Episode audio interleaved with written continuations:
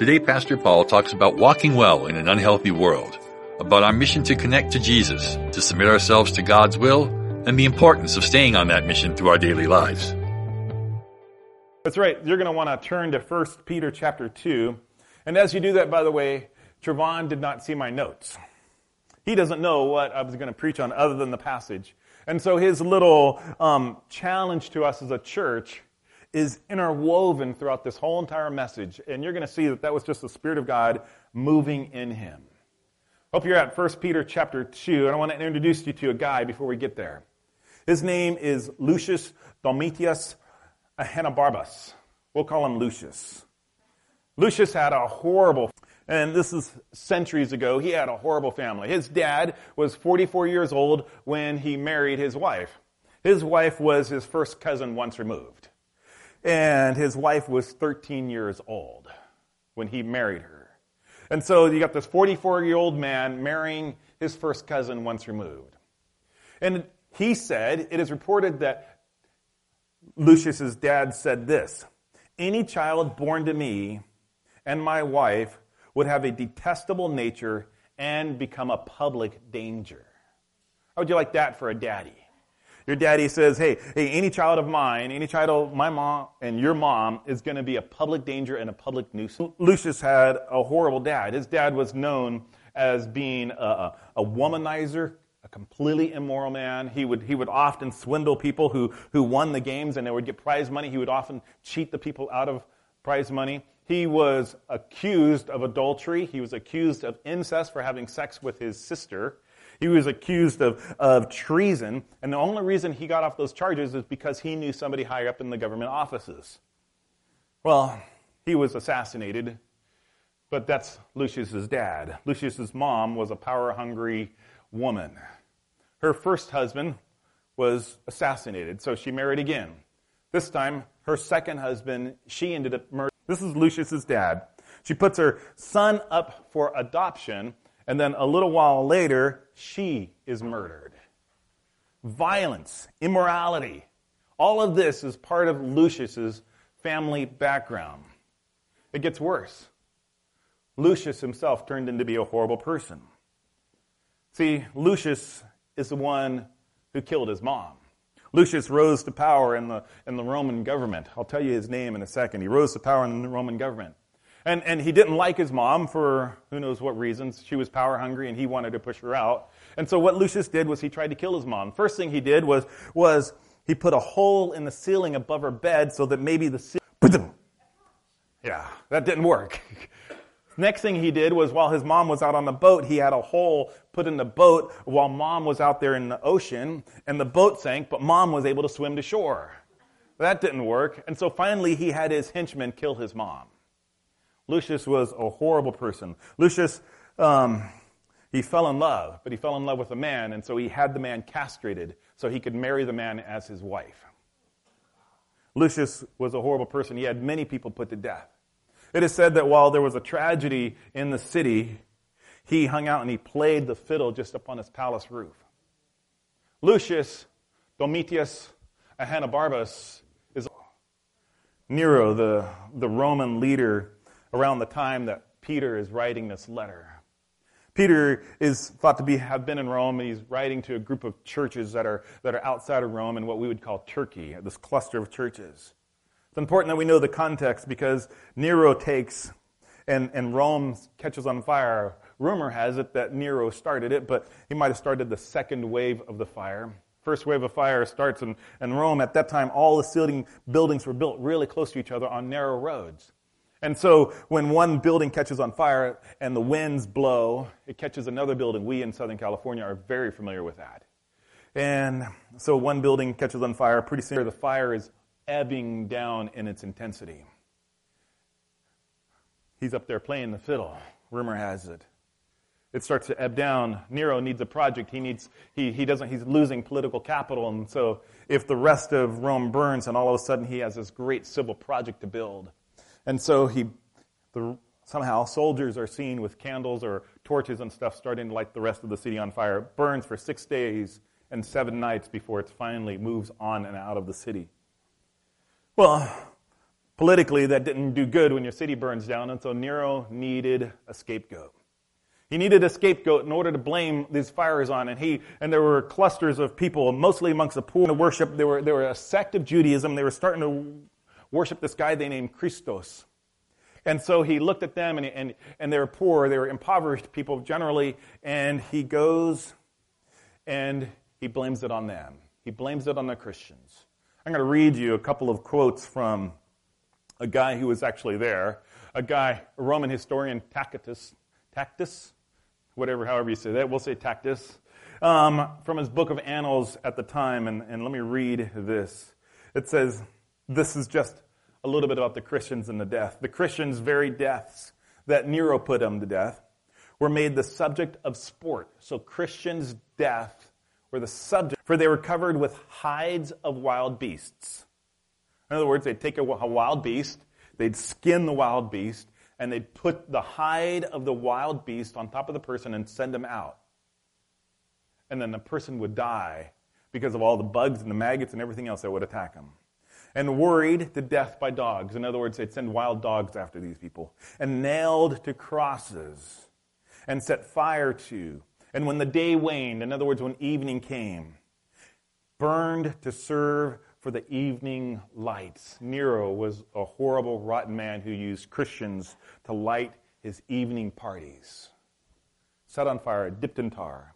It, it can, and this is about Nero. This is an eyewitness account. Therefore, to stop the rumor that Rome, that, that Nero had set the Rome on fire, Nero falsely charged with guilt and punishment most fearful torturers, the persons commonly called Christians, who were generally hated for their enormities. Look at the charges that they levied against Christians. Accordingly, those who were first arrested confessed that they were Christians. Yes, yes, I'm a Christian. And therefore they were put to death in some horrible way. Next, on their information, a vast multitude were convicted. Not so much on the charges of burning the city. They stopped charging them to, about burning the city, but when the human race hating the human race because they saw Christians as a very horrible religion that, that eat their leader. Jesus says, drink my blood, eat my body, and they think they translate that into cannibalism. They hated Christians. See, when you study the Bible, context is everything knowing, knowing what is going on, knowing the pressures of the outside world upon this small group of believers is incredibly important as we begin to understand. Pretty soon we're going to get into the role of women and husbands, and, and today we're going to look briefly at slaves, and we're going to see. You got to understand the context. This letter is not written to the church in Colton. This letter is written to five different churches in the greater, so we need to understand the pressures that they had. And when Peter says, honor Nero, honor the leader. We don't have a president who is lighting Christians on poles. We don't have a president who is, who is doing immoral, horrible, rotten things of, of all the castrating men and marrying them. So we need to think through what was he talking about when he said, honor the king. See, context is everything. Turn with me to 1 Peter. Let me read the passage to you, and then from there we'll extrapolate some of the meanings. 1 Peter chapter 2, verse 11 through 25. Peter's a group of people who are a royal priesthood, a holy nation, a people for God's own choosing. He's elevated us. No longer are you, are you part of the, the commonality dirt. You are a royal priesthood. You are a holy nation. You are a people for God's own choosing. You are God's special people. Therefore, dear friends, Church of Jesus Christ, this is who you are. Therefore, I urge you, as foreigners, because you're not part of them, you are a foreigner, as foreigners and exiles, to abstain from sinful desires which wage war against your soul. Live such good lives among the pagans that, though they accuse you of doing wrong, they will accuse you of doing wrong. They may see your good deeds and glorify visits. Submit yourself for the Lord's sake to every human authority, rather to emperor, rather to the emperor as the supreme authority, or to governors who are sent by him to punish those who do wrong and to commend those who do right. For it is God's will that by doing good you should silence the ignorant talk of foolish people. Live as free people, but do not use your freedom as a cover up for evil. Live as God's slaves. Show proper respect to everyone. Love the family of believers. Fear God. Honor the emperor. Reverent fear of God, submit yourself to your master, not only to those who are good and considerate, but also to those who are harsh. For it is commendable if someone bears up under the pain of unjust suffering because they are conscious of God. But how is it to your credit? How is it to your credit if you receive a beating for doing wrong and you endure it? But if you suffer for doing good and you endure it, this is commendable before God. To this you were called because Christ suffered for you now, now he's translating. Now he's going to use Jesus Christ as a great example for us. And for this you were called because Christ suffered for you, leaving you an example that you should follow in his steps. He committed no sin and no deceit was found in his mouth. From Isaiah, he's going to quote Isaiah 53 on and off. When they hurled insults, and he was there and he heard the insults. When he warmed himself by the fire, he heard the insults. And he heard that he did not retaliate. When he suffered, and Peter saw the sufferings. He heard that Jesus made no threats. He saw that Jesus entrusted him fully to him who judges justly. Isaiah 53 4 says, He himself bore our sins in his body on the cross. And so we might die to sins and live for righteousness. For by his wounds you have been healed. For Isaiah 53 6 says, For you were like sheep going astray, but now you have returned to the shepherd and overseer of your souls. Incredible passage, incredible um, illustration that's going on. So let me continue. Context is everything. You know, as a church, you have a mission. You have a mission from one, from a ruler to a unique you are on mission from your ruler, Jesus Christ, to a unique people at a unique time. You know, I was thinking about the uniqueness, the, the, the, the brilliance that we have being alive today in California. You know, when, when I was growing up, when I was growing up, some of you can remember, right? If you were watching TV and you wanted to change channels, how did you do that? You actually had to get up, right? Get up, walk over to the TV, and click, click, right? And, and what channels did we have? We had two, four, five, seven, nine, 11, and 13, and then those weird channels that nobody ever watched, right? And, and, and, and really, honestly, not many of us watched 9, 11, and 13. And barely we watched Channel 5 unless it was Rose Parade on New Year's Day, right? We watched, we watched Bugs Bunny. We watched, oh, you've got a billion channels right on your phone watching YouTube. You can be engrossed in videos 24 7 a day and never watch the same thing. We live in this great amazing time of technology when, when our cars, we'd be lucky if we got 80,000 miles off of them. And now, and now we take it back because it's recalled if it has 80,000 miles on it. You know, we, we live in a time where our houses have air conditioning. How many of you, like me, grew up in a house without air conditioning when you, yeah, see? It, it, we know what it's like to sit in a, lay in a hot bed in a pool of sweat, right? We know what that's like. We know what 255 air conditioning means in your car, right? As you roll down your windows like this, instead of like this. Matthew and Lindsay, pay attention. Aaron, watch, okay? The people in back understand the old days there was something called a window crank. And, and if you wanted to cool down, you kind of put your head out the window. I remember going to Palm Springs one time. It was like 150 degrees and then the pavement was melty and shimmery and, and I'm putting my hand outside I'm going, I feel like I'm baking because that's the only air conditioning I had. You roll down the windows and you go for it. We remember we lived in this wonderful, fantastic time. Church, we have the greatest opportunities to reach the most amount of people ever. How are we going to take advantage of that? How are we going to do that? How are we going to be on mission? Because we have a mission. Our mission is one, to connect people to God, two, connect godly people to one another. So connect people to God, and then connect people to each other. That's our mission. How are you going to accomplish this mission?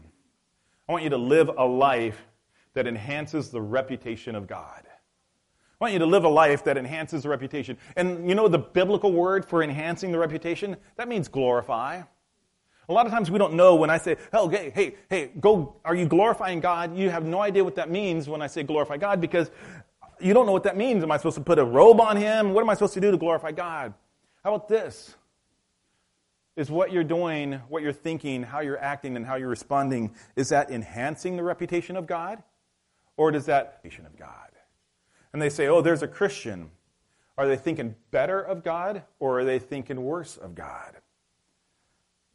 Three ways at least that you can enhance the reputation of God. Just because they do it in Rome doesn't mean you should try it at home, right? So, so just because they do it in Rome doesn't mean that you get to do it at home. It says to abstain from sinful desires. Nero, the government, the people were living in debased cultures and communities. And, and cultures in which you'd have prostitution as a way of worshiping their God. And, and, if, and if the God wasn't pleased, what you would do, you might out in order to please the God to get a better crop. You had, you had debase, immoral ways of life. Kids, women, slaves were all just pieces of property. Immoral ways of life. And Peter tells them to abstain from sinful desires. The word abstain means to put distance between you and it. And I think that's a bit of wisdom, isn't it? It doesn't mean just to stop. It doesn't mean just to quit. It means you need to put distance in between you and that temptation, that desire. What is that desire? What is that temptation? All of us have those. Could be pride, could be arrogance, could be fear, could be lust, a something, a habit that you've had that, that was bad that, that you've never given over. To abstain, put distance in between you and that desire. Which desire has its grips on you that you need to distance yourself from? Maybe it's a fear that you have, and you live in fear of what if somebody says something bad about you and therefore you don't, you don't take a risk. Maybe it's a, your thinking is stinking because you're spending time with people who are doing some stinking thinking. And so you spend time hanging out in Rome, and you spend time taking what is at Rome in your home. Therefore, you are not enhancing the reputation of God. You are pushing away from the reputation of God in those things that you do. So, just because they do it in Rome doesn't mean you should do it at home. One guy said this about that. He said, One man has said, Well, it is not enough for the gardener to love the flowers, he must also hate the weeds. That's profound when you think of that in terms of our sinful behavior. Number two, Peter says, Your good conduct will be their good word when the good Lord returns. Like that, three goods, you can get that. Live such good lives among the pagans that though they accuse you of doing wrong, and they will. Oh, oh, oh, uh, values as a world, therefore, therefore you're this kind of person. Therefore you're phobic. Therefore you're fearful. Therefore you're, you, and they're going to accuse you doing wrong. But when Jesus returns, they're going to stand in judgment. And when they're standing in judgment, you know what they're going to testify about? They're going to testify about the good deeds that you did.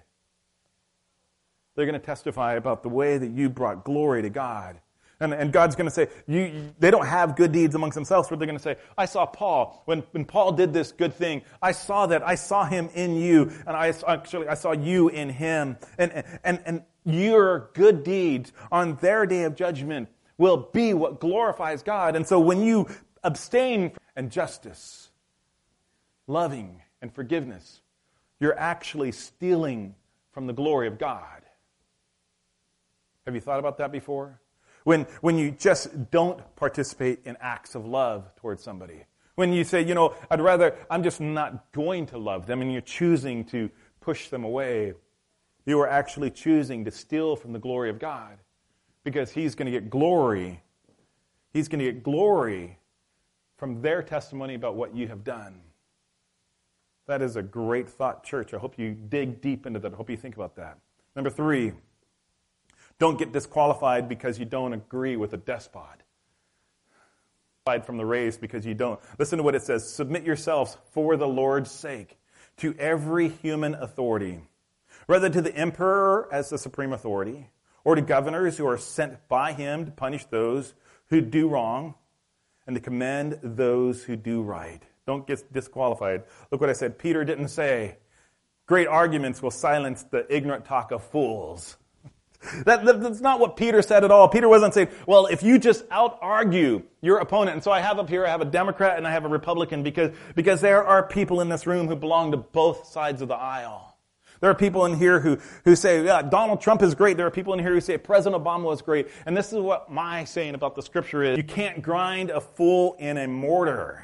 Though you grind a fool in a mortar, grinding them like grain with a pestle, you will not remove the folly from them.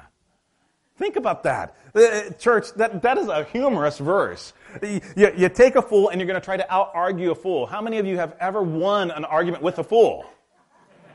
Amy raises her hand. Ah. You've been in an argument. How many have ever been in an argument with a fool? How many of you have ever won it? you know, you, you, and so and so you got a fool, a person who who is adhering themselves to a foolish way of doing things. And, and you could present the argument as much as you want, and you're never. The other thing, Peter didn't say irreputable evidence will win the ignorant talk of the fool. I think that you, there are. I am more convinced in God's creation of the world than I've ever been as I grow closer and closer to God. It is incredible. I showed a, a video to, um, was, was it Wednesday night? I showed it the Wednesday night, and it was pretty thoughtful, and, and it's just incredible about the cell and, and how impossible, utterly impossible it is for evolution to, expre- to explain the coming together of a one 40 part, 40 protein cellular object. It is just utterly impossible to happen, and yet people are believing in creation, that God created it, and, and there's no way that it came about any other way. And what's the verse say? The evil deeds of the wicked ensnare them, the cords of sins hold them fast. Part of the reason I believe why some people don't want to admit that God created the world is, is they have to look at themselves and say, if there's a God, then I stand guilty before him. See, you can have the greatest argument in the world, but if they are not ready to deal with their sin, they might admit that there's a God, but they're not ready to confess. They're not ready to accept Him. And, and, and you get to be the light. You get to be the hope. You get to be the words of grace to that person to help them deal with the heart of the issue. Next one. Peter didn't say picket signs talk of the fool. Don't answer a fool according to his folly, or you yourself will be just like him. Sometimes, church, it is necessary to protest. Sometimes it is necessary to stand tall and stand strong. Let's make sure we're standing tall and standing strong for the right things. The right things. And, and, and, and that we do so in a way that helps bring glory to God and enhance the reputation of God. We need to stand strong on some profound social issues. But, but we don't need to shout somebody with a bullhorn because a lot of times that doesn't convert them to Jesus. What is our goal? Is our goal to be right, or is our goal to help them come to Jesus? Let's come to Jesus. We've got a mission. This is what Peter said Live such good lives among the pagan that, though they accuse you of doing wrong, oh, you believe in creation, you're wrong. They may see your good deeds and glorify God on the day he visits. Peter said, Show proper respect to everyone. Love the family of believers. Fear God. Honor the emperor. I tell people this people who have a bad relationship with their mom and dad, how do you honor your parents when your parents are not honorable? How do you, when your parents are dishonorable? My parents were not the most honorable people that I know. My mom did some things that were horribly immoral. I honor my mom. I honor my mom and my dad by becoming an honorable person and taking the name of Stump that at one time was not a good name taking the name Stump and saying, This is a good name, and rising it up so that it is now an honorable name because I choose to live ways that honor him. And so, so when he says honor the emperor, how do you honor the emperor? You become an honor. And that's what he's talking about. And then he says, it is, is it commendable if someone bears up under the pain of unjust suffering? They are conscious of God. Peter said, it is commendable. You stand for your biblical values. You stand for your, your belief that there is value in humans, and you suffer for it. That's commendable to God when judgment comes. You got to figure out who you want to be judged by. And so Peter said it is commendable if someone bears up under the pain of unjust suffering. He's talking to Christians, Christians not far, not far even physically from Rome. This Turkey area isn't that far from Italy, and it's not far. The culture is like that. It's not bad, church, if you have to suffer for a little while for the sake of the kingdom of God. Stand up underneath it. I want you to know that you're on mission. Your actions speak louder than words. These people honor me with their lips, but their hearts are far from me. Are, are your actions and your words, are they fixed together? And your words speak from your heart. For out of your heart comes evil thoughts, murder, adultery, immorality, sexual immorality, theft, false testimony, slander. These are the things that defile a person. The only way that you can have a good heart is if you allow Jesus Christ to renew your heart. If you allow Jesus Christ to enter your heart and to start rebuilding it and to forgive it, He says He's going to give you a new heart, a heart of gold, a heart that is pure. Are you willing to let Jesus have your good heart, give you a good heart?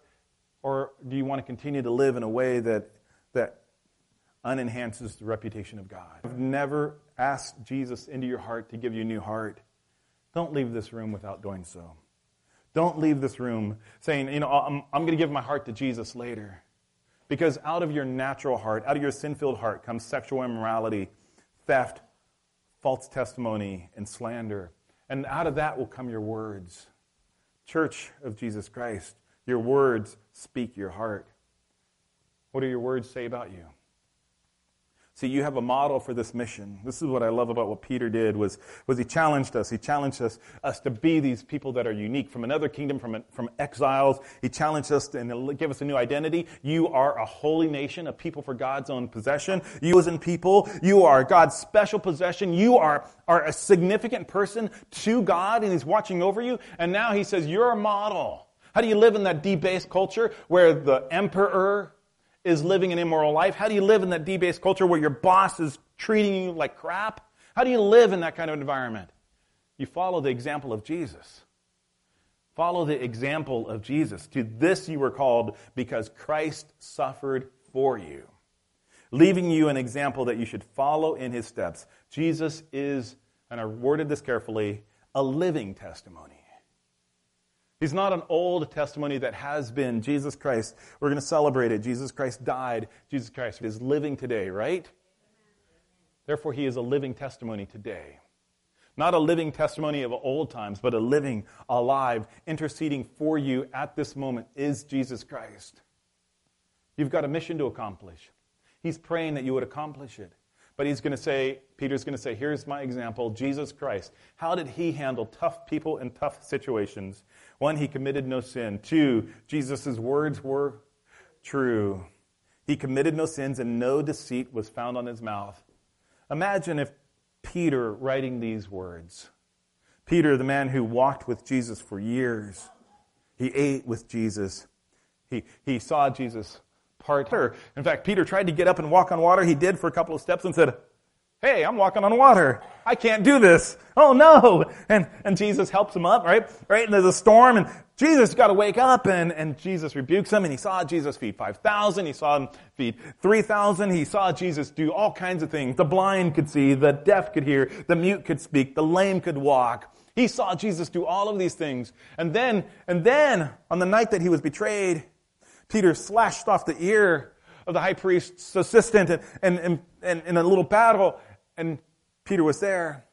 And then Peter heard, because he went to the place where they were giving that mockery of a trial. And Peter heard them accuse Jesus. And he heard the fists up against Jesus' face, the whips up against Jesus' body. Jesus, all that whole time, no deceit was found in his mouth. From the time in which Jesus said to Peter, I will now call you Peter, to the time that Peter meets him in the upper room after Jesus rose from the dead. Jesus never, I mean, Peter never once heard a deceitful thing on Jesus' words. In fact, Jesus said to Peter, I am the way and the truth and the life. No one comes to the Father but by me. I speak words of truth because I am the truth. Jesus responded peacefully when people spoke horribly about him. Peacefully. When they hurled insults at him, Jesus didn't retaliate. When he suffered, he made no threats. Instead, he entrusted himself fully, and Jesus had the power and the authority to do that. Right? Up there on the mountain when Jesus is being betrayed. Don't you know I can call a thousand angels? I can just eradicate this whole entire place. I can eliminate these people. It's a, I, but I'm not going to because I love you so much. I, I want you to have a new heart. I want the Holy Spirit to come upon you. I want my message to go out to all the ends of the earth. And if I have the then that won't happen. So I'm going to entrust my message to you. And today he entrusts his message to you. Jesus endured patiently, even though he had the power to end it immediately. He entrusted himself to the one who judges justly. That's hard to do. When somebody's saying something about you that is mean, that is wrong, that's a lie, that's deceptive, that's false, it's really, really hard to say nothing. To trust that God is in control when you could retaliate and you could you could make instead because you know that you're on the noble right side of the argument of the accusation you say i'm going to trust this to jesus and you let it go that's incredibly hard to do church jesus trusted in god's future judgment he himself bore our sins and in his body on the cross so that we might die to sins and live for righteousness. For by his wounds you have been healed. If you have never trusted Jesus, you need to know that Jesus died for you. If you have never given your, you need to know that Jesus took him on the cross and he took your sins and he became the sacrifice that you could never provide. And because of what Jesus did on the cross for us, we can live for righteousness for Him. It does matter what you say, it does matter how you walk, it does matter how you live. Just because the Romans do it doesn't mean you get to do it at home. The Church of Jesus Christ, we've got a mission to do. We've got a mission this week to do, and, and I appreciate what Trevon says because I'm going to tie this into what he said on the piano. Go and connect someone to the Master this week. Connect somebody to the Master to come to know Jesus. Do it. You want to know what you can do is just talk to somebody. You first start with an invitation. Start with an invitation. Go ahead and just have the courage to pass up these tickets to your friends, your families, and say, Come. Find somebody and tell them that you're a church going person and, and let them know that you love Jesus. And then talk to them about Jesus.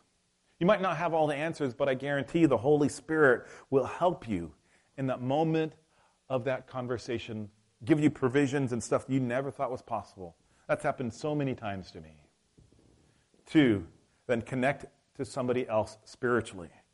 Why do we have Bible studies on Sunday morning? Why do we do that? Do we do that just because it's tradition? We've always done it for a thousand years? You know, tradition says we haven't.